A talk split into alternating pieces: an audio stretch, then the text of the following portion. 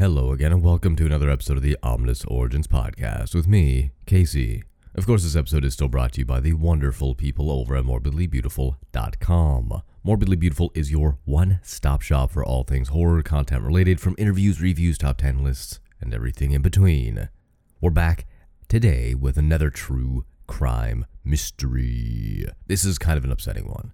So I do apologize in advance if I act a little weird and throw in some very off kilter jokes just to try to lighten the mood a little bit. Now you probably know what kind of thing we're talking about. It's true crime, it's upsetting, and it has to do with a kid.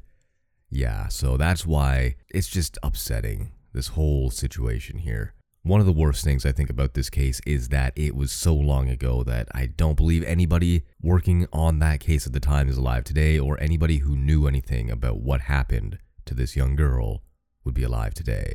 So this one is truly lost to the annals of history forever. The case in question is the murder of Jean Van Calck, who is a Belgian child who went missing in February of 1906 and was found in February of 1906. This is the story of Jean Van Calck. Ominous. Ominous. It is an adjective. Sounds like someone breathing.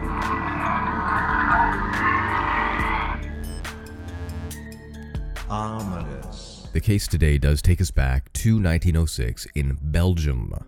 Yeah, we're going overseas for this one. The girl in question was named Jean Van Calck, and she went missing on February 7th, 1906. There isn't much known about her childhood prior to, as this wasn't a time of social media or really anything where people knew anything about anybody. So, what we know about her comes basically what happened after her murder. She was just eight years old the day she went missing.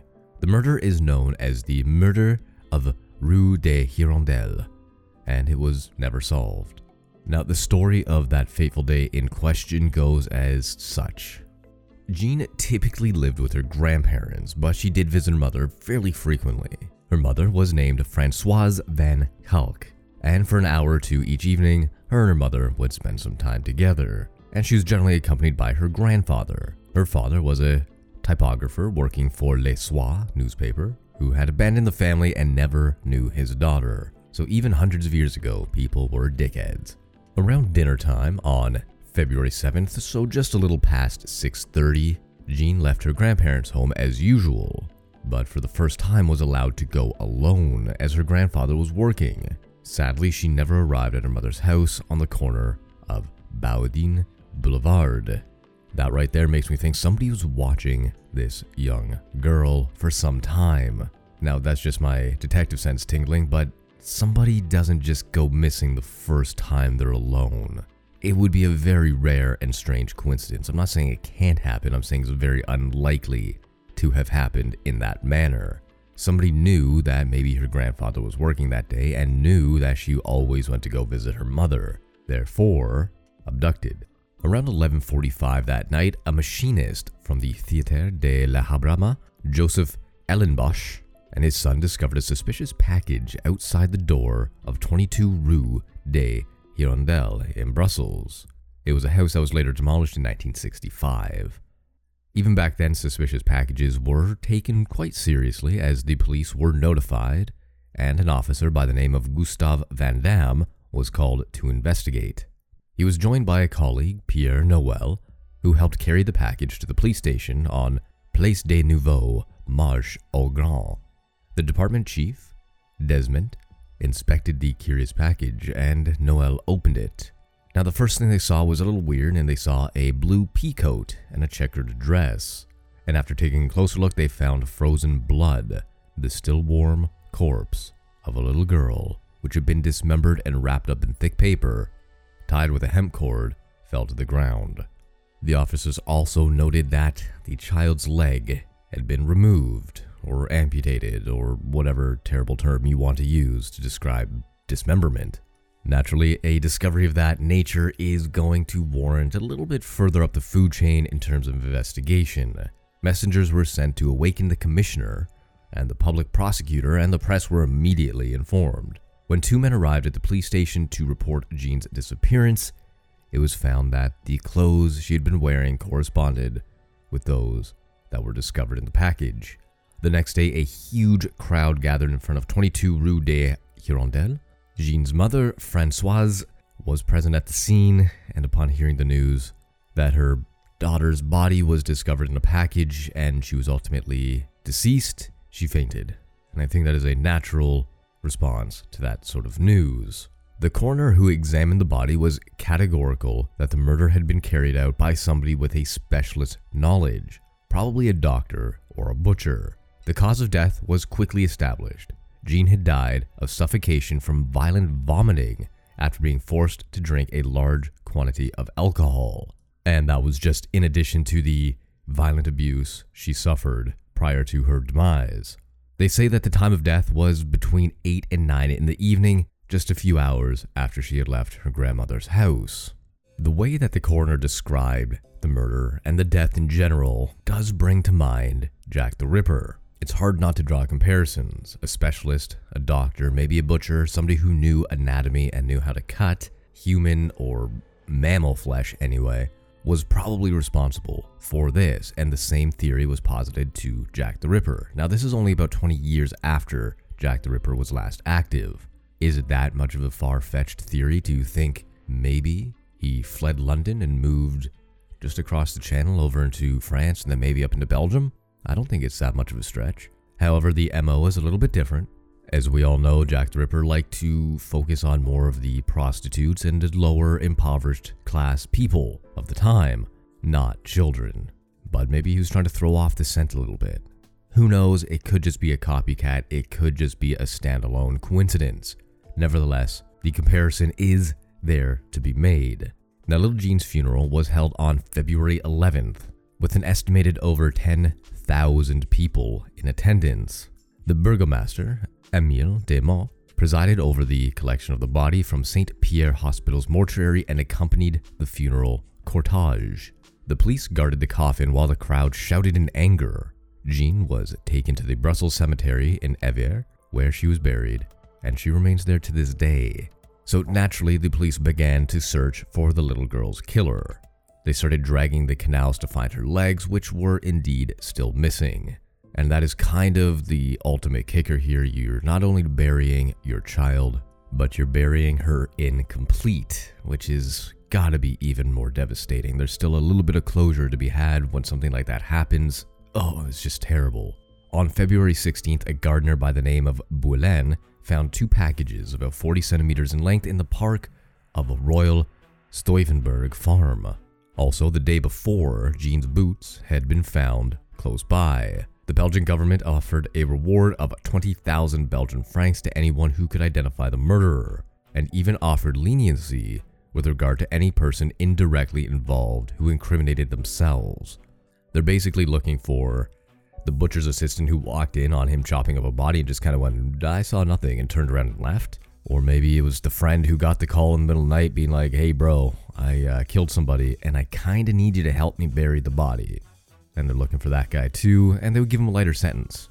I don't know if they'd still give him the 20,000 francs. That is a little bit peculiar. Actually, how does that work? If a reward is offered for information on the murderer and somebody comes forward and goes, I'm the murderer, do they get the reward? I think it's something to look into. I mean, what if you're struggling and you have a family to feed and you accidentally killed somebody and you turn yourself in and you get $100,000 or whatever that equals to today? You can give it to your family. I mean, I'm not saying that's something you should do, but it's an interesting kind of more like a fiction story that would probably make a decent movie. Or not. I'm just talking out my ass at this point because I don't really want to go into this case any further because it is very upsetting and disturbing. Like I said off the top, these sort of cases make me a little uncomfortable, especially when it has to deal with kids. So awkward humor, here we come. But let's just get kind of back into it. A police dog and her handler were dispatched to the crime scene. The dog stopped at 22 Rue des Hirondelles. Then another house embarked at length in front of the grandparents' house. Later, a Spaniard and an Algerian were remained in custody, but both were released without charge. Jean Menet, a butcher's apprentice who begged in the streets, was similarly arrested but also released. Sometime later, a bloody shirt was found on Chaussée de Wavre. A Dr. Nyssen was considered a person of interest, but again, No convincing leads were uncovered, no evidence linking him to the case, therefore, nothing happened.